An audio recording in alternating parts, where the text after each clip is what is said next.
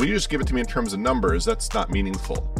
But if you tell me we've got a car traveling at this speed and what's going to happen when it hits a wall at this velocity, you know, now it's like, okay, I can picture that in my head. And then the math is self-evident after that. If you try to apply this model to something that lasts for ten seconds, it's not going to work. It's going to vastly overestimate what you can do. So you got to use the right tool for the right purpose. We use anaerobic because in the nineteen, whatever it was, twenties, somebody cut a frog in half with a pair of scissors and put it in a jar and sucked out the oxygen and kept shocking the legs until they stopped twitching. And then said, oh, look, there's a lot of lactate. This must be the result of anaerobic metabolism. If you are a track athlete and you are running the eight hundred or the mile or something, yeah, you have to do a lot of, you know, you have to do a fair amount of running. But a lot of that has to be really fast running, right? Because you need to be able to go really fast. I don't expect every athlete to be an expert in exercise physiology. Um, but they can understand in broad terms most of the big concepts. And what I've found is when I really clearly describe and explain things to athletes, it's only helpful because they buy into the program. You're gonna do so much better if your wife likes you and your kids see you, because they're gonna wanna come to your races, right? And they're gonna make signs for you, and they're gonna, and it's gonna be a family thing. Um, if this is only about you getting out for your six hour ride on a Sunday and then falling asleep on the couch and not spending any time with your kids or your wife, um, your family relationships are going to suffer and your performance is going to suffer in the long term.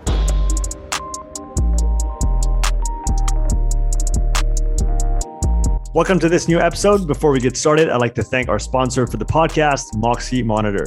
For those who don't know about the Moxie Monitor yet, it's a NIRS device that measures muscle oxygen saturation and blood volume in real time. It's a non-invasive sensor that is placed on the skin and can be worn during any training or sporting activity. Motocross riders and climbers wear it on their forearms, hockey players on the ice, swimmers can wear it in the water. I've used it to test rugby players, CrossFit athletes, endurance athletes, and more. The Moxie allows you to individualize work and rest periods, optimize load, reps, and sets, identify training thresholds in real time, and even correct movements based on what the data is showing you. You can also use the Moxie Monitor to determine an athlete's energetic limiting factor and their individual training zones. Using this process, you can better target the athlete's limiter with precision in order to improve their programming, training, and in turn, their performance.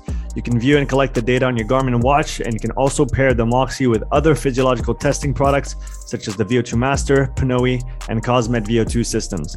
The Moxie is a tool I've used weekly for over a year now with great success, and I highly recommend it to any coach who's interested in digging a little bit deeper on the physiological side of health, fitness, or performance. You can use the coupon code UPSIDE at checkout for a five percent discount on moxiemonitor.com slash shop. That's U P S I D E for a five percent discount. With that said, let's get into the show. All right, Phil, welcome to the podcast. How are you doing? Hey, thanks for having me, Sean. It's a pleasure to have you on. I uh, got acquainted with your work through one of the Moxie summits, uh, one of the presentations. I think it was twenty eighteen. Oh, yeah, yeah, yeah. You uh, had a nice presentation on the, the Breaking Two projects and the, everything that went into it. And uh, I found uh, the way that you told the story was was great. And uh, then found you later on on Twitter. And I thought, hey, I need to get you on the show to, to talk about everything that you do. So maybe for the, the few people that don't know who you are, what you do, could you tell us a little bit about yourself? Yeah, so uh, I hail from Chicago, Illinois at the moment. I run, uh, the, I'm, the, I'm the director of sports medicine for Advocate Aurora, which is one of the, I think one of the five largest medical systems in the United States or so, something ridiculous like that. Um, I run the Human Performance Lab, uh, mm-hmm. as well as the sports medicine training program for, for, for trainee doctors. But uh, the other part of my job is I do a lot of uh, work in coaching and consulting, um, primarily for uh, elite endurance athletes, but certainly for, for a lot of other sports as well. Um, which is a lot of fun, and those two things kind of play off of each other nicely, because uh, some people, you know, find me because um, you know they're looking for a sports doctor, and mm. uh, you know, and, and my goal as a coach has always been to put myself out of work as a doctor, um, which which I think patients kind of appreciate. So it's a it's a good it's a good good way to frame it. Did you start you started on the medical side or on the on the sports side? I, I started on, on the sports. I was never a great athlete or anything like that, um, as I often tell people. But uh, I was a swim coach in the late nineties. Um, which I really enjoyed. Um, and then uh, as I came into the two thousands and as I came through medical school and got involved in endurance sports, um, I just, I was terrible at it. You know, I, I trained with guys who, you know, were former professional athletes and things, or, or current professional athletes, guys in my class, and, and they were destroying me. And I was like, there's got to be an easier way to do this. And so my, my physiology professor, Bill Sexton, said, I talked to him and he's like, Skiba, there's better ways to do this, you know, and, and kind of turned me on to X-Phys and some of the literature and, and some of the, in particular, the mathematical modeling, which I, I took to right away. Mm-hmm. I'm much better at math than I am at sports. Um, and so, um, yeah, and it was just, um, I developed a number of different mathematical ways of analyzing training. Um, and of course, no one's more surprised than me at how well they work, um, because next thing I know, I'm training these elite athletes and they're winning world championships. And I'm like, I'm sometimes I'm just thinking, like looking at myself, like, what are you even doing? Like, how did you manage this? You know, did you, then, did, uh, did you always have a knack for, for numbers, for mathematical models before you uh, tr- merged that well, into I, the sports I always, field? I always enjoyed it. Um, it. It's funny because in grade school and even most of high school, I never knew I was very good at math because I didn't have very good teachers, to be honest, in terms of math. And then as a senior in, in high school, um, I had a great math teacher. Um, and so, and all of a sudden I was, I was like, oh, you know, I can do this. And then I, when I got to college, my, my, I was a little bit fearful because my, my calculus, you know, I had to take, you know, in, in the U S you had to take a year of calculus if you want to be a science major. Um, and I was like, oh, this, this is not going to be good. But my teacher taught it from the perspective of physics. Yeah. You know, uh, moving bodies and orbits and things like that. And that makes it con- concept, you know, concepts make intuitive sense to me. It's it's kind of applied math. So it's going from Correct. kind of the the applied setting, and then you just kind of reverse engineer the the numbers behind it. Correct. You know, and, and once you put it that way, then all of a sudden, when you just give it to me in terms of numbers, that's not meaningful. But if you tell me we've got a car traveling at this speed and what's going to happen when it hits a wall at this velocity, you know, now it's like, okay, I can picture that in my head. And then the math is self-evident after that because mm-hmm. you understand how the physical system works. Was it a specific moment, concept, framework that kind of t- clicked for you and, and you you figured that you could do this and this was maybe something you wanted to explore uh, more down the road?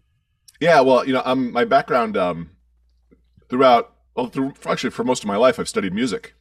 Um, and in particular, uh, you know, not just the performance end, but the recording end of it. And uh, in fact, before I got into medical school, I ran a small recording studio for a while. Mm-hmm.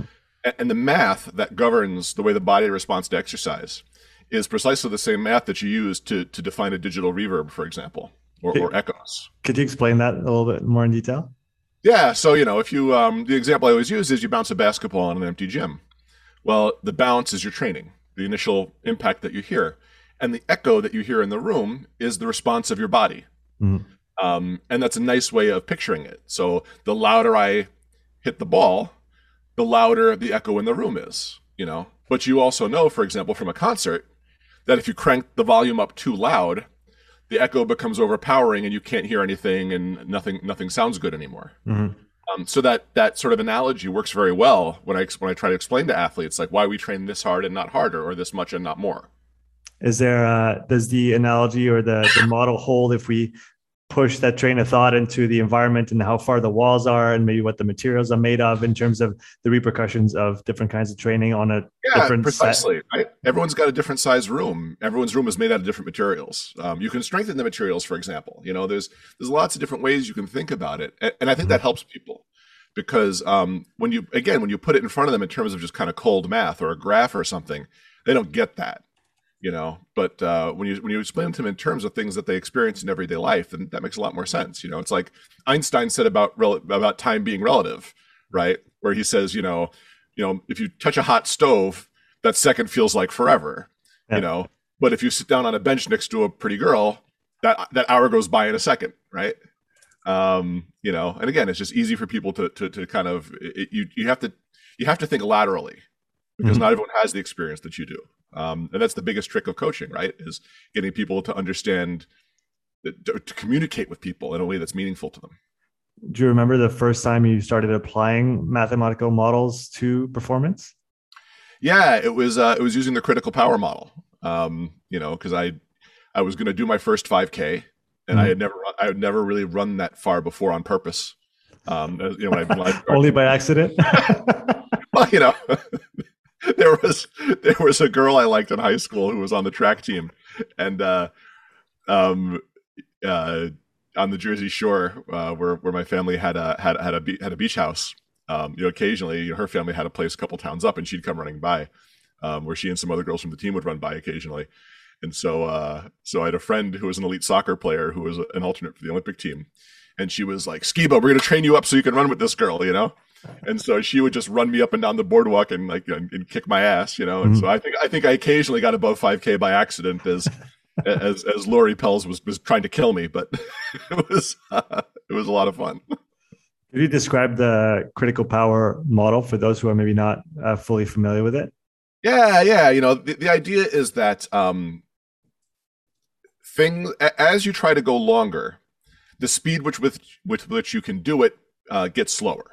Okay, but it's not a linear relationship. Mm-hmm. You know, for example, um, most healthy people can probably run, you know, a uh, hundred meters in twenty seconds, right? But almost no one can do it in ten seconds, right? Mm-hmm. Um, so there's a big drop between how fast you can do a really, really fat, you know, really, really short thing, and something that's even slightly longer. Mm-hmm. And it's kind of a curve that comes down, um, and eventually that curve levels out. Um, and so back in the good old days, uh, the first guy to figure this out, um, you know, A V. Hill and, and those guys, and what, what they did was pretty simple. They just started plotting out the world records at different sports, at different distances. And they saw it looked like a ramp from one hundred to two hundred to four hundred to a mile and so on. Um, and they said, oh, th- there must be some kind of physiological process that governs this. And mm-hmm. the mathematics were first figured out in the fifties by Monod and Scherer, who said, oh, yeah, look, we can fit a curve to this. And Um, there appears to be some place where that curve levels out, and that's threshold. Every athlete knows that, right? You yeah. go out and run. I can run a little bit faster. It's okay. I can run a little bit faster. It's okay. And all of a sudden you get to that point where you say, if I try to go any faster, something bad's going to happen. I'm going to have to quit, or I'm going to throw up in the bushes or something. That's the critical power. That's the critical speed. Uh, would you be able to detail for us the maybe the differences or the similarities between uh, the critical power uh, value, let's call it, um, mm-hmm. and then other representations of thresholds that are that are used, like uh, maybe F T P is one of them in cycling. There's uh, the respiratory compensation point on, on the ventilatory side. Uh, there's the M L S S maybe on the lactate side. Uh, so where do all of those sit for you uh, relative to critical power? Yeah, I, you know, I get into this into the book. I spend most of a whole chapter discussing threshold, right? And there's really there's two thresholds you want to you want to keep in mind, the important ones anyway.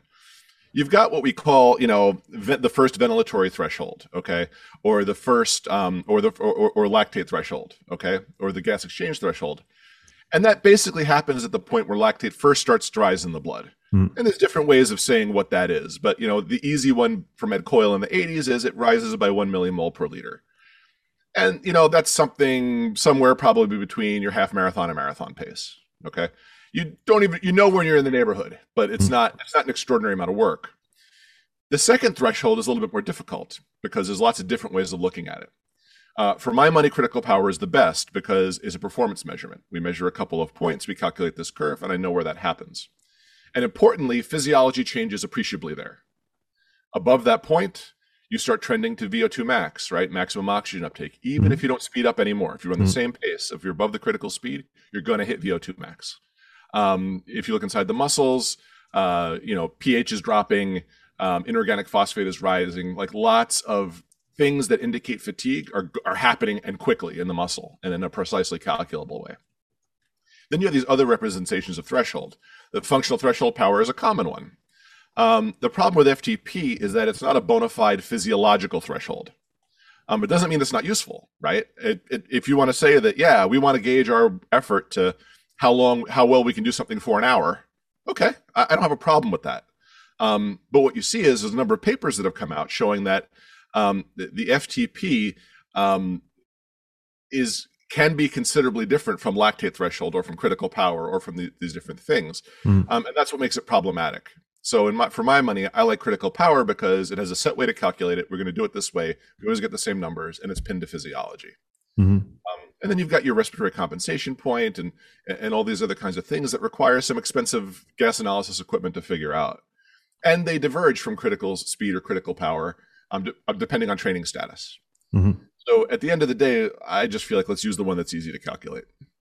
Do you feel like there's a, or from your experience and with the type of athletes that you're working with, uh, what's your best, what's your favorite way Uh, or what's, in your opinion, the most accurate way of determining critical power? There's the three-minute all-out test. There's going to be a few different uh, max efforts on, on set times or distances, and then there's going to be time-to-task failure on, at set speeds or, or, or power outages or power uh, power outputs. Uh, is, is there a best one in your opinion? Well, you know, it, it depends on where you are. Um, for example, in our lab in Exeter, um, the three-minute all-out test was easy to use. You have to have the right ergometer. You have to have that ergometer set up the right way. Um, but if the people are reasonably experienced with doing it, you, you can knock out a test very quickly. Mm-hmm. And our laboratory and, and all the students there, because all of them were, were were subjects in all of our studies, we had a lot of people that knew how to do this. They come in, they could crush themselves. We get numbers. Mm-hmm. Um, when you're dealing with inexperienced people, for example, in my laboratory here in the in the U S, where every year, every couple of years, I have different house officers who I'm going to abuse. Um, you know, they, um, you know, it, they're not necessarily comfortable with it. Some of them are not even athletes. They don't understand how to give a full effort. Um, so for those people, it's easier to do time to task failure, because I just set up the ergometer and I tell them, ride as long as you can. When your cadence drops by five R P Ms, we stop the test. In the field, I think uh, a max effort is best. You know, run as hard as you can for a mile, run, run a five K as hard as you can, um, like that, and, and collect some data that way. What is the field of applicability of the critical power model? Where can it help us and where can it maybe not, or where does it fall off and, and we can't maybe trust those uh, estimations or, or calculations anymore? Yeah, so so one of the challenges of the, of the critical power model, well, one of the challenges of the understanding of the critical power model, because what we have is a lot of literature out there written by people who don't really understand it, or a lot of people criticizing on the internet that don't get it, right? The critical power model Um, in the nineteen fifties was defined as something, you know, critical power is something you can do for a long time, right? And they didn't really worry about when you got tired. It was just like, at some point, this model doesn't really fit anymore. We know that the model fits from about a minute and a half to two minutes out to maybe thirty minutes, forty minutes. On the real outset, occasionally you get a monster who can hang on in that vicinity for maybe an hour. Mm. But that's that's honestly very, very rare. I, mm. I know two or three athletes in the world that I've seen able to do that. Um, so you need to be looking at a really narrow period of time, and it describes physiology, and it describes time to fatigue very well in that time. If you try to apply this model to something that lasts for ten seconds, it's not going to work.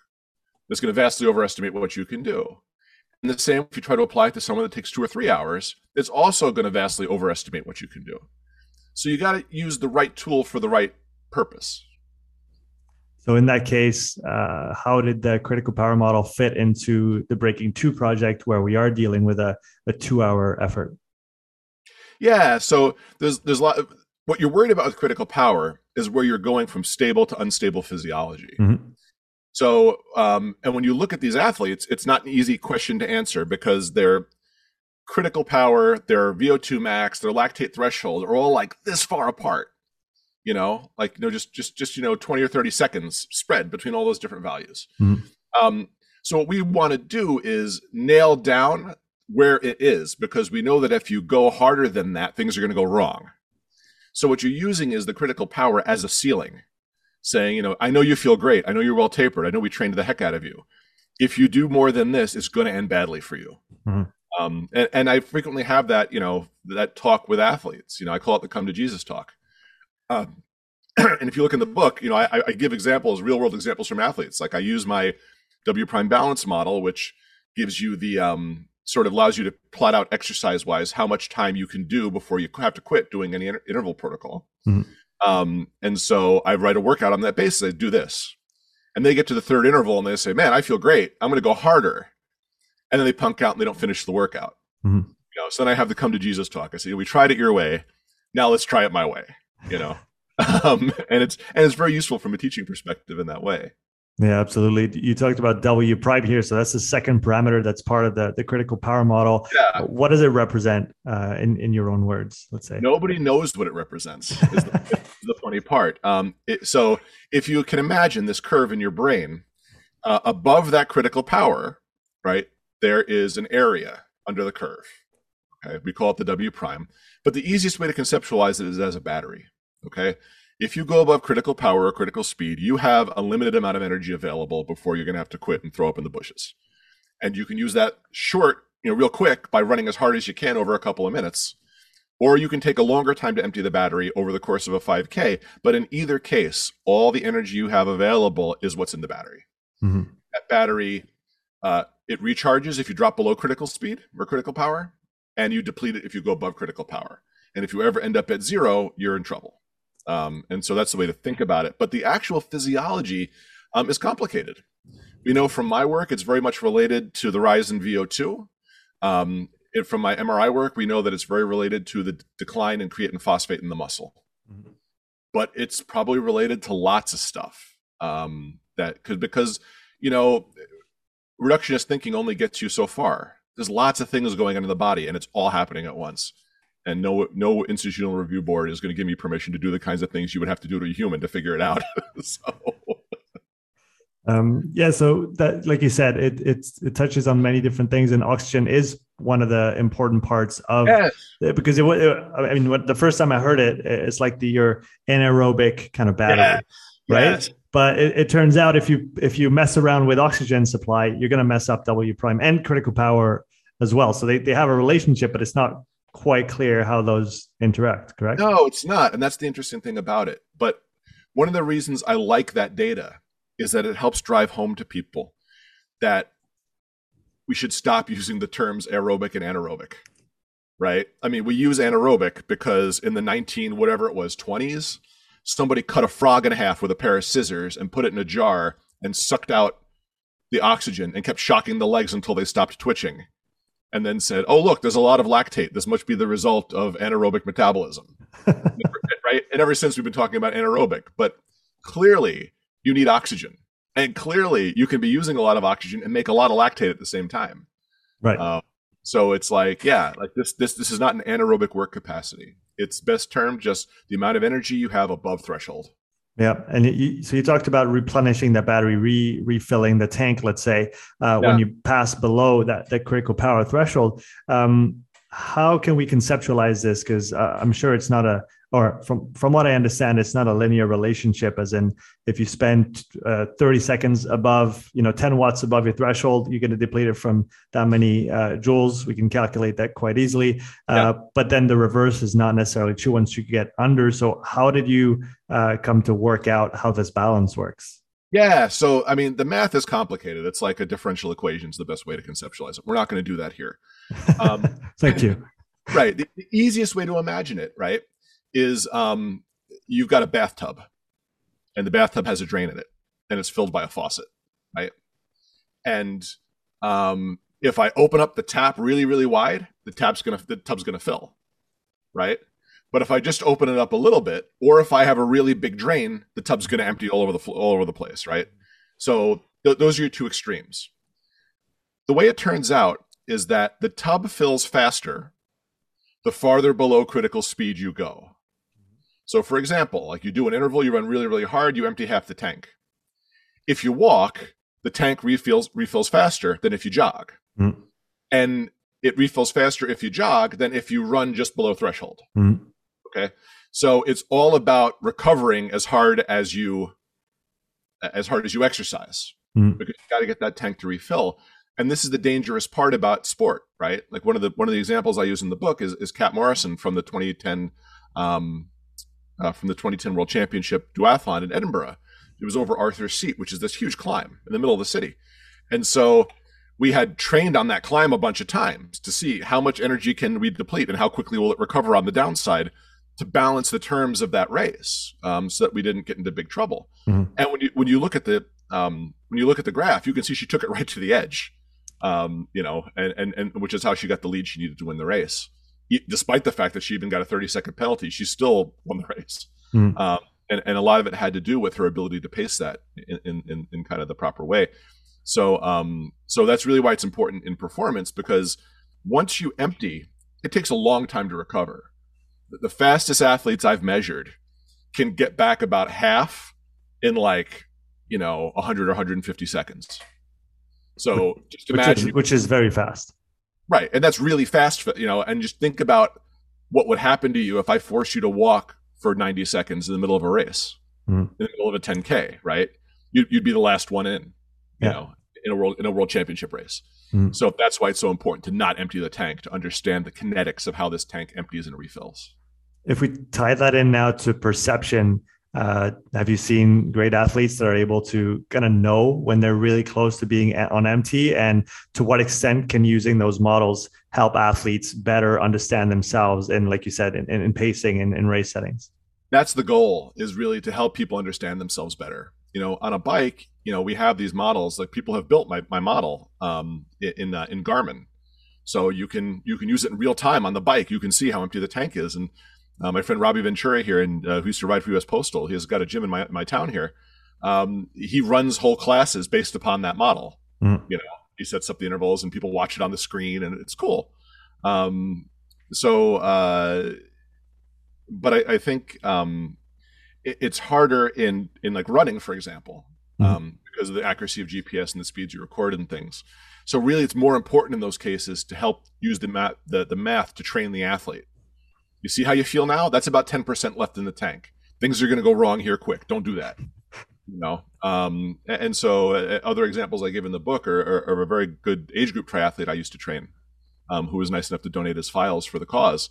Um, and so we analyzed his training from a race where he crushed the bike. He was accelerating out of corners and, and crushing the climbs and stuff, and it just didn't go. He didn't, had nothing left for the run. So like two weeks later, we, we ran this model. We said, yeah, you're racing next weekend. Keep your power under this. Don't surge above this. And he came into T two with about half the battery left. Mm. And he ran his leg, he ran like crazy, and he had a great race. Mm. Um, so once he understood the way these different kinds of efforts feel and what it meant for his physiology, he was able to leverage that information. And that's my job, is giving you actionable intelligence, right? That's why Breaking Two hired me. It's like, I can give you this actionable intelligence um, that will help you do things better. What should we not try to do with those mathematical models? You got to remember that the model is a representation of the physiology, right? It's not, it doesn't define it, you know? Um, so in the same way that physics, you know, kind of help you understand a system, but don't define the system. Hmm. Um, and, and the best example of that, you know, really is, is Joanna Zeiger, who I trained um, for several years. Uh, she won the two thousand eight half Ironman World Championships and set a world record. And so I had models. I knew she was going to win. Like we, we, there was no doubt about that in our minds. The question was by how much. Mm-hmm. Um, and despite our models, which were very, very high quality, she ran, I forget exactly what it was, but I think ninety or a hundred seconds faster than we even predicted, you know, cause we're, I was, I remember we were sitting by the finish line with her father, and we're looking at the, the landmarks on the screen as she's coming in, and he's looking at his watch. And he's like, she's not supposed to run this fast. And and uh, I'm like, no. And then we pretty quickly figured out this is going to be a world record. And then we're like jumping up and down like, oh my God, you know. Mm-hmm. But it taught me the limits of these models, right? Because, you know, something that fits in one in one setting in training or even lesser races, like the motivation of this athlete, like she was going to get this and no one was going to take it away from her. Mm-hmm. Um, and you just saw her come in that way, just at, like and, and just crushing it right to the finish line. And it was like, yeah, the, the, these models, like they don't define anything. They kind of, they give you the ballpark, you know, it's mm-hmm. up to the athlete to execute. Yeah, that's, that's really interesting going into as well. Uh, the, the impact of just the, the brain and perception and what athletes can do when they, you know, maybe push beyond what, what was on the paper or what was supposed to happen, like you said. Yeah, exactly. You know, models are best used to inform, not to not to limit. Mm-hmm. You know, because you know, you know, people talk a lot about you know psychology and the central governor and all these other kind of nebulous things, but the best way to think about it is that the, the brain has veto power. The brain can always say no, um, but uh, we've all had a workout. We just we just didn't have it in us that day. You know, your mind was elsewhere. You couldn't do it, and yeah, that's life. You know, mm-hmm. um, but um, you know. D- Depending on, it can't just make you do anything either. You know, there are physical limits, there are mechanical limits to the structures in your body. Mm-hmm. Um, so not not anything is possible if you believe it. You know, and so modeling helps us kind of cross that cross that river and figure out where the truth is. We talked about critical power as maybe the second threshold, and and you, you also talked about the importance of knowing that first threshold, and that kind of depicts the training intensity distribution or. Uh, what what zones or what domains uh, we're going to be training in. Uh, can you explain the importance of um, the moderate intensity domain or the, the zone two or the low intensity work for endurance athletes, the place that it takes? Yeah. So you got to remember that, um, you know, there's something called the Hahnemann size principle, which tells us about what kind of muscle fibers are going to fire when.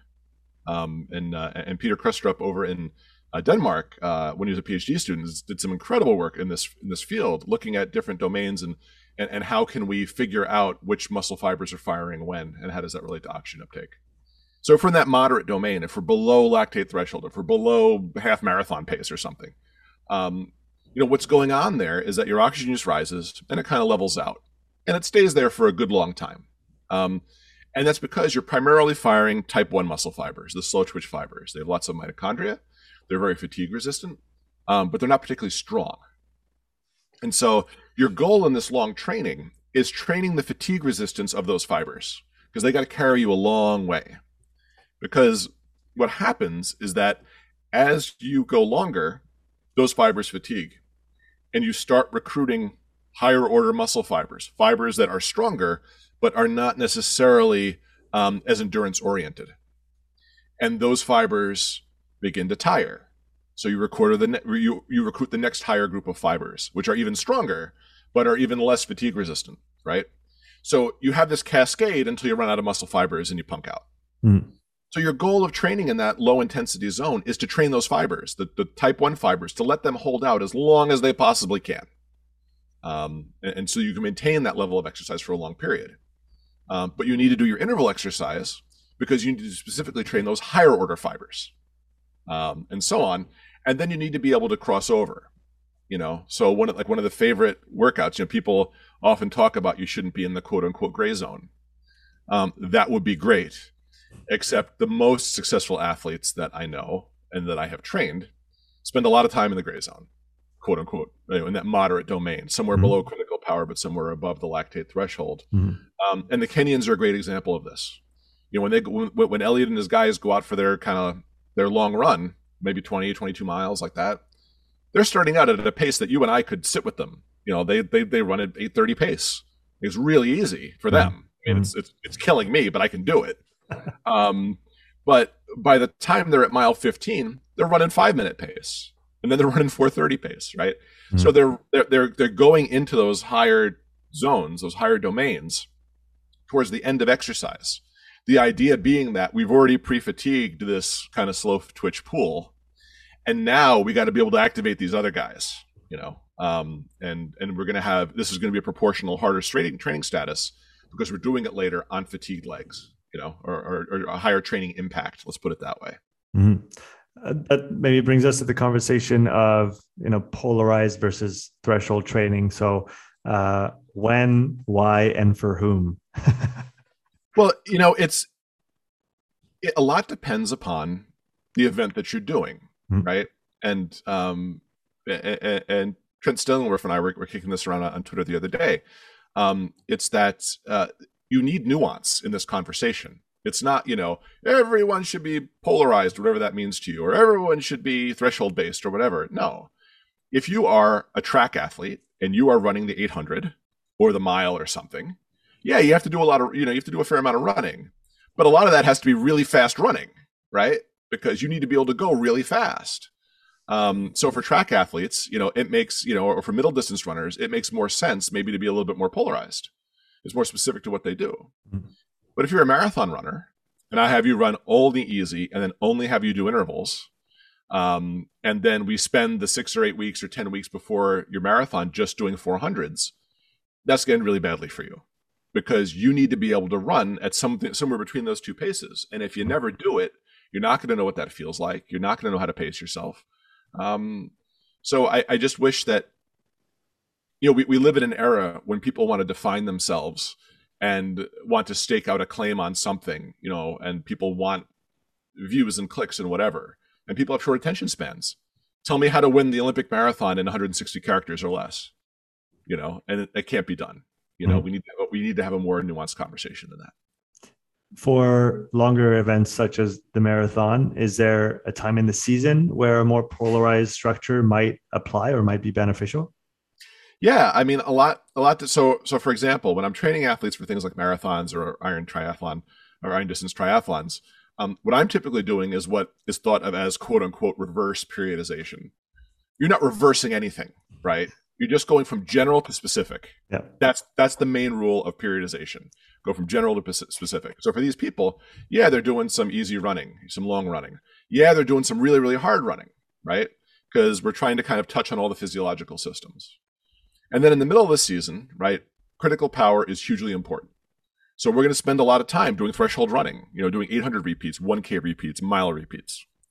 Um, and then in that last block, you know, that six or eight weeks before, ten weeks before the marathon, we're going to switch back over. We're going to keep doing some threshold running, and we're going to keep doing some interval running, but we're going to do a lot more running closer to marathon pace, you know, a couple K repeats at marathon pace and so on at the end of a long run, for example. Mm-hmm. Um, and then right before, you kind of polarize again, right? You drop the bottom out of the training, you reduce volume, but you maintain intensity. So it looks a little bit more polarized again. Um, and then you race, you know, but that period is just a couple of weeks. It's not months at a time. Um, and that, and that, and that works, and that works very, very well. And that looks very different from someone from, for say, a track athlete who comes to me, where we might be doing, uh, you know, more of the longer stuff early, a lot of threshold and V O two stuff sort of in the middle, and then really leaning toward leaning on the intervals and V O two stuff as we come into the race, you know, to the big race. Mm-hmm. uh, but it just, it, it just makes sense in that way. You're going from general to specific, and that's, it doesn't need to be more complicated than that. How much impact does the low intensity work have, or how much uh, does it support the high intensity work? What importance does it have there? No, I mean, considerably, because again, you have to train all the muscle fibers, because you're using, you're using the whole leg as you're going down the track, right? Um, so, you know, these sports, if you're going longer than one hundred or two hundred, aerobic metabolism has a huge part to play, right? Um, quote unquote aerobic metabolism has a huge part to play in, what, in anything you're doing. You know, if you look at track, track cyclists, they ride thousands and thousands of miles easy in addition to their track workouts, right? Mm-hmm. They're not just on the track all the time. Like, it's all required. Uh, there's a, a good example of that, the, um, the training that just came out of, is it Niels, Niels Van der Poel that just did the five and the ten K uh, world records and yeah. a double, double medal, if I'm not mistaken. And uh, very kind of him to kind of show everything that he, that he did. Um, some pretty incredible volume of of training in the in the I think it was three months, but it was eight nine months away from the Olympics, so it was kind of, would we call that his base phase? Sure. And we were yeah, looking exactly. at thirty plus thirty-five hours per week of yeah. very low intensity training on on a bike, from from what I from what I saw. Um yeah. How much does you, you talked about this before, general into specific. um Do you feel that nowadays uh, athletes in general are inclined to do too much specific work too early and maybe g- neglect some general prep? You know, it really depends on the sport that you're talking about. Um, this is a, particularly with respect to age. This is a huge problem in the United States. Um, you know, we have people trying to professionalize sport from a very young age. And a lot of that has to do with the financial rewards that some professional athletes get, or the fact that university is so expensive in the U S. Mm-hmm. So everyone thinks their kid's going to get a scholarship.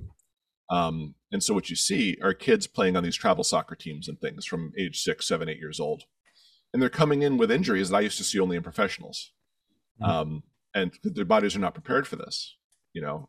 And, and um, if you look at like David Epstein's work, for example, like what you see are that the people that are most successful later in life um, are, are the people that were Had, were multi-sports at, sport athletes early on.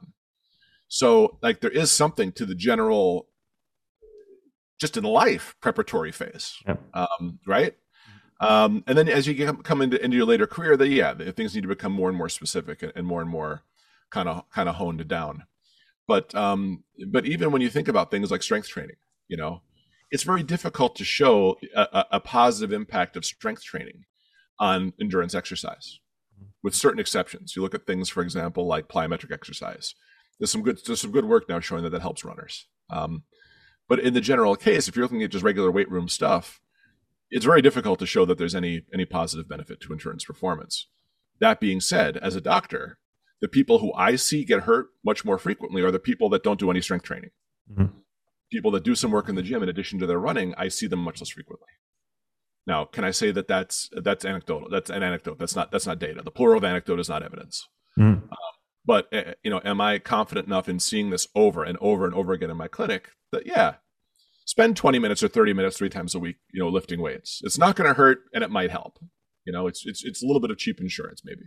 Mm, cheap insurance is a good way to put it. If we yeah. talk about if we talk about nutrition for a second, um, I've heard you talk about the the importance of carbohydrates, especially for uh, you know high performance uh, and yeah. high level athletes. Is there a place, in your opinion, for high-fat approaches at some times of the year, for some uh, events, for some athletes? You know, I mean, Louise Burke likes to talk about how you should be metabolically flexible, because we know for a hundred years now that if I feed you a lot of fat, you're going to burn a lot of fat.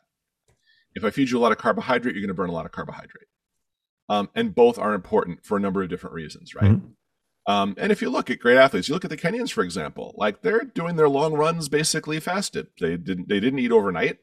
You know, they have a little tea or something. Maybe they go out and run and they have a big breakfast afterwards. Um, and if you look at Louise Burke's data, it's, it shows that if you do some of that nutritional periodization, maybe mm-hmm. you limit carbohydrates at certain times before long runs and things like that. Um, in sub-elite athletes, you reap some benefits. Um, in elite athletes, you see less or none. And that's probably because those elite athletes are always slightly carb depleted because they're always training, right?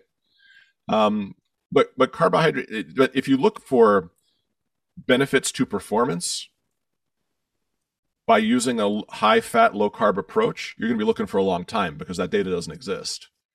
And I'm constantly, I mean, constantly seeing athletes in the clinic who have developed an orthorexia, right? They've bought into some system of nutrition. This is the right way to do it. Mm. And I always ask them the same question. Are you faster or are you not faster? And invariably, well, well, no, I'm not as fast, but I haven't adapted long enough, or there's always an excuse. And it's like, your job is to win races. Why don't we eat the way we ate when you were winning races? And, you know, and, and it's just, it's just not more complicated than that. You know, I think everyone, again, we have a situation where people are trying to get internet famous. So I'm going to, I'm going to put up this really extreme diet. I'm going to show you how ripped I am. And whatever, and okay, that's great. Can you win a marathon? You know, I mean, I've got a, I, I mean, I take care of a great, um, st- multiple state champion cyclist who switched to a high fat approach and all of a sudden fell right off the podium, fell out of the top ten, then fell out of the top twenty. Mm. He's, he's saying, "Oh, I feel so much better though." I'm like, "I'm glad you feel better. And if that's your goal, do your thing. If you want to win races, this is not going to work for you." You know, so. If you had to share beyond the, the, the conversation of the, the, the fats versus uh, carbohydrates, uh, which, like you said, maybe shouldn't shouldn't even be a conversation, or at least not in such a cut and dry manner, what are the fundamentals for you of nutrition for endurance performance? So most athletes, if you're training a lot, you need a lot of carbs.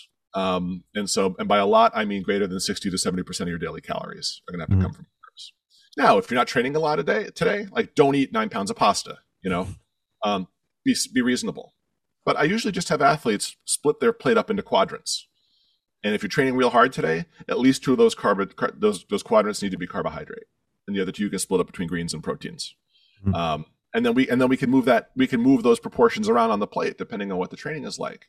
If we're in the winter, if we're more in a strength focus, yeah, drop the carbs down ten, twenty percent and increase your protein, for example. Um, there's nothing wrong with that.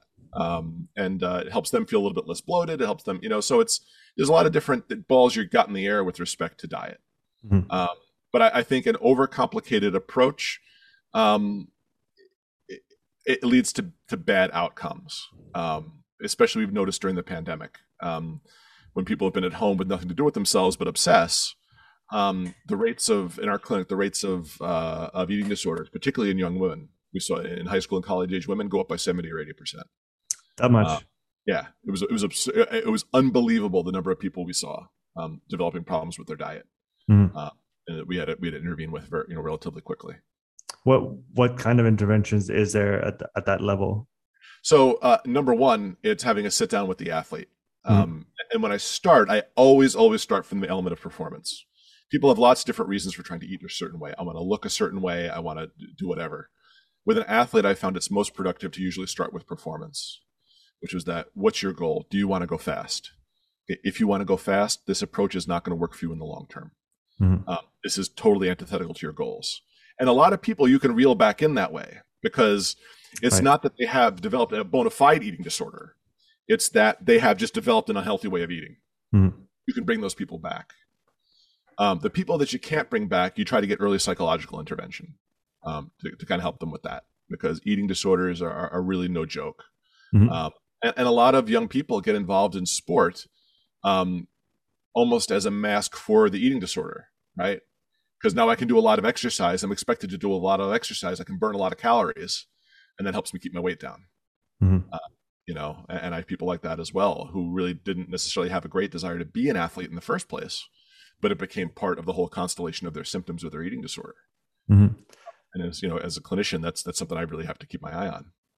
Do, do you see those, um, those issues that you mentioned related to the, the current situation? Do you, do you see those still uh, popping up? Are they still uh, as prevalent, or do you feel like they're uh, subsiding a little bit? It is definitely still out there, but again, the, the numbers have started coming back down. Um, because I think people are out a little bit more. Um, teams are training again together. Um, it's not people at home for months at a time locked up in their houses.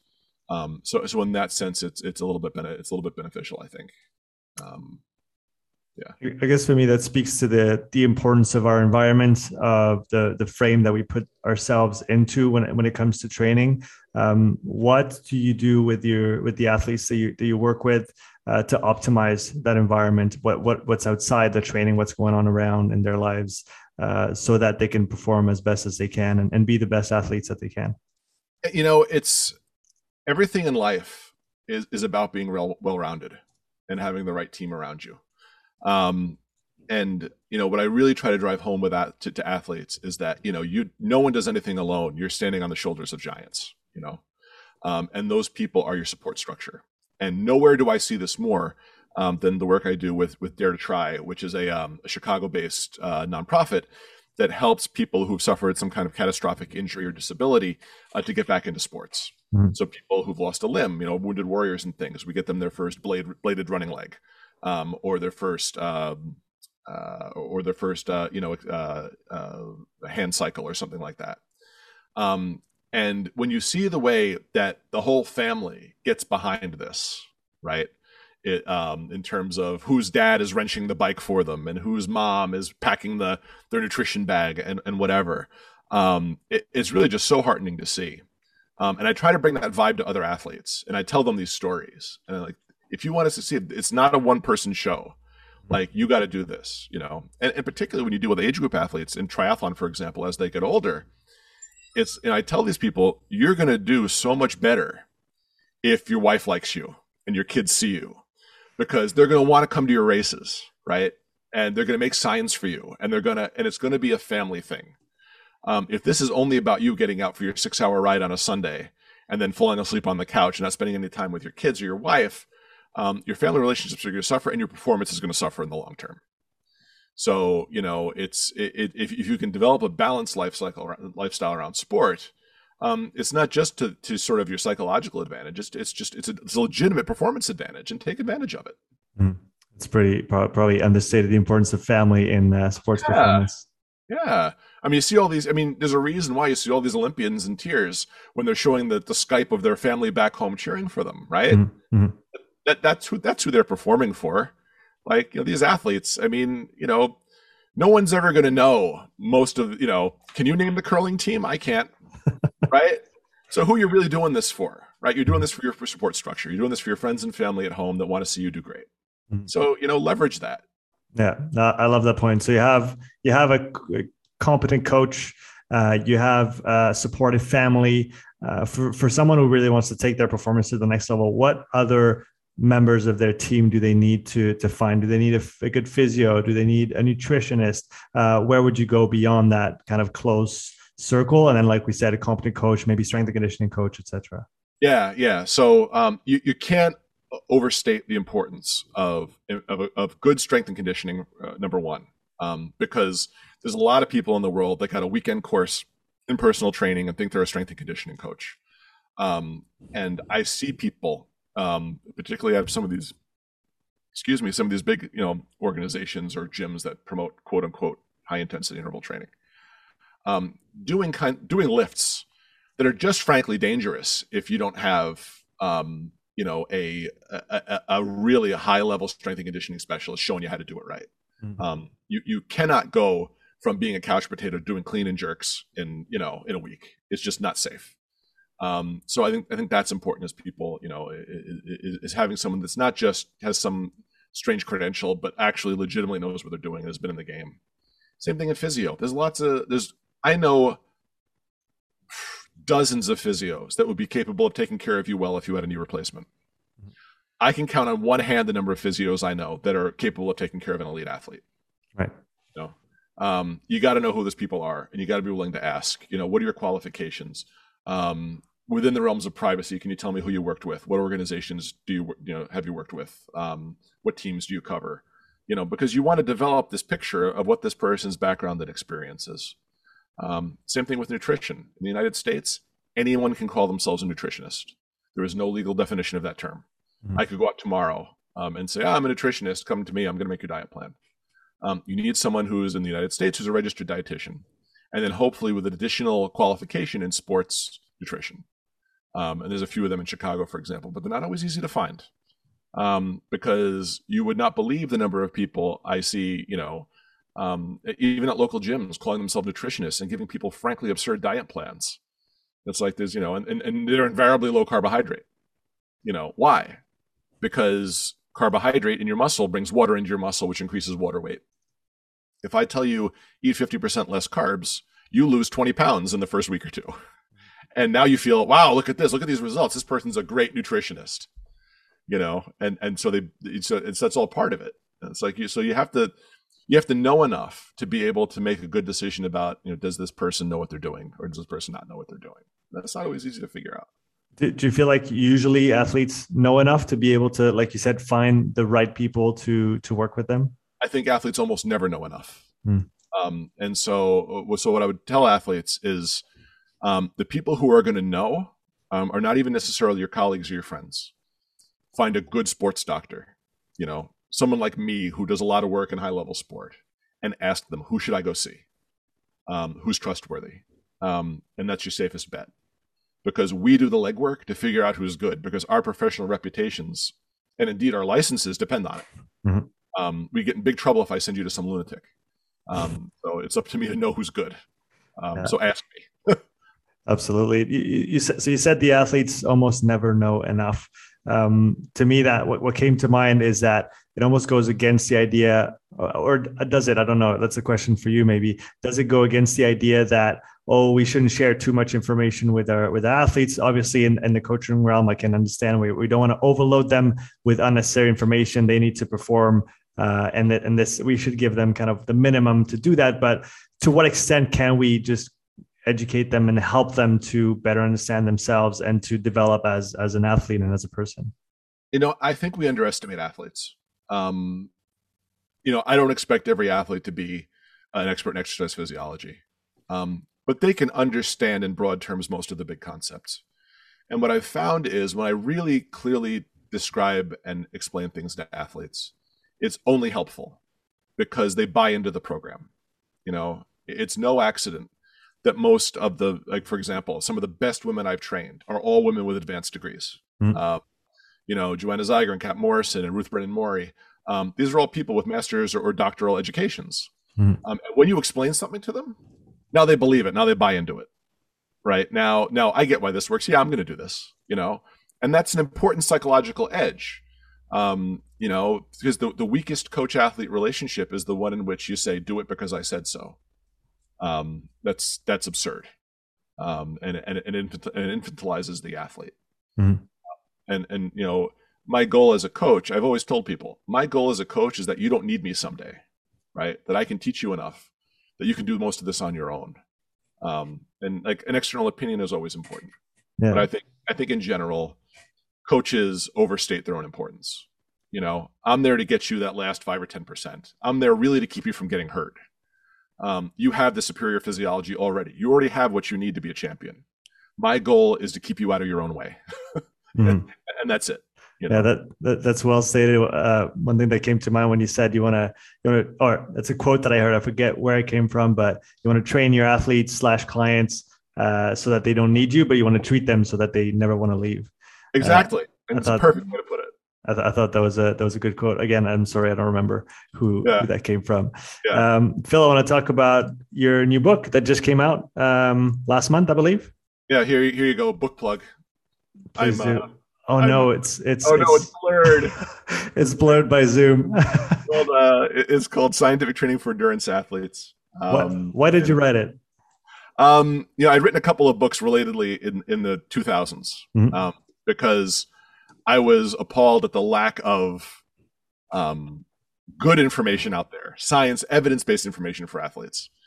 And so both of those were like one hundred, one hundred ten page books. And the idea was that I'm just going to teach you the basics, right? Here's what V O two max is. Here's why it's important. Here's how you train it. Here's lactate threshold. Here's why that's important. Here's how you train it. Um, and here's how you, how you can design. Here's a framework for you to be able to understand when these things are important. Um, and again, I was pleasantly surprised at how successful they were, um, because both of those books, my company published them. Mm-hmm. Um, because when I went to some of the big publishing houses, kind of the terms of the contracts were absurd.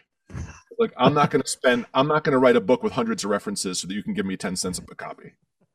Um, and fortunately, I had the resources available to me to have it professionally designed and professionally printed and all that kind of stuff. So it, they look just like the stuff you buy from Human Kinetics or, or, or, or anything you see at Barnes and Noble. Um, and so, and so the response to them was really good. People just bought it off my website. I sold thousands and thousands of copies.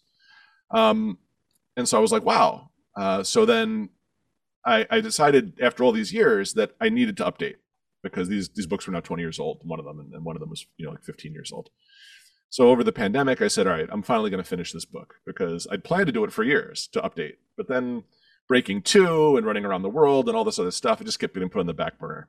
So the, the, the pandemic gave me the opportunity to say, okay, let's update it. Let's put all my new research in there. Let's put all the new stuff in there that, that Sprague and, and, uh, and Burnley and Jones and, and everyone's been, Ben Haddle, everyone's been doing. Like, let's mm-hmm. update all this for the modern era. Mm-hmm. Um, and it was fun. But what was interesting is that when I went back out, because now I have a reputation, now I can kind of demand a better contract from from a publisher. Um, and I went back out there, and um, and at least one of them uh, was like, "Well, this isn't good because it this it like you do you spend a lot of time myth busting, but that's gonna not be beneficial to our other titles." So you, we're gonna be selling we're gonna be selling against ourselves. Um, And I kind of scratched my head. So I said, they kind of pulled the contract. And I'm like, do you honestly want me to sell against you instead of you just collecting the revenue on both ends? I said, okay, you know, so I did just what I did last time, and, uh, and did the same thing and, and put it on Amazon. And I, and like my house now looks like, uh, you know, like an Amazon warehouse, because I get hundreds of books coming in every week and I sell through them immediately. And then I'm shipped, you know, and so it's, I'm waiting for the truck to come. My neighbors are looking at me like I'm insane. They're like, why do these tractor trailers keep pulling up to your house? What are you doing in there? You know, that's, that's, that's pretty awesome. What, what's, uh, what part of the book or what chapter are you most excited about? You know, I, I spend a lot of time in there um, discussing these ideas of thresholds that we talked about earlier, because once you understand that relationship between what happens to your physiology, what parts of your muscles are you recruiting with different kinds of exercise, the way to train becomes self-evident, right? You don't need some guru to tell you. You don't need some like magic program you bought on the internet. It becomes obvious how to do it. Mm-hmm. Um, and that's what I like, is that if you follow the physiology, ninety-five percent of training becomes obvious. And that's the goal, is that it's not easy, or it's not hard, it's easy. Um, mm-hmm. You know, the work is hard. The work is very hard. But the, you know, like I say on the back cover, right? The secret is there is no secret. Like, if you follow these rules, you're going to perform well. Uh, and anyone can do it. And that's wow. my goal. That's fantastic. Where can people find your book, Phil? Uh, you can find it on Amazon if you're in the U S. Uh, unfortunately, to put it on Amazon abroad, I would need to like, I would need to open a European company and then pay taxes in Europe. And it's, I, I honestly, I'm a doctor. I don't have time for that. So, um, so if you go to my website, people in Europe and the rest of the world can buy it uh, online there by using PayPal. And yeah. I ship. Just the important thing is for you people in the rest of the world, Um, it takes a long time to get to the rest of the world because of the pandemic. Mm-hmm. Um, I've seen it get to Germany and and the Netherlands in as quick as a week.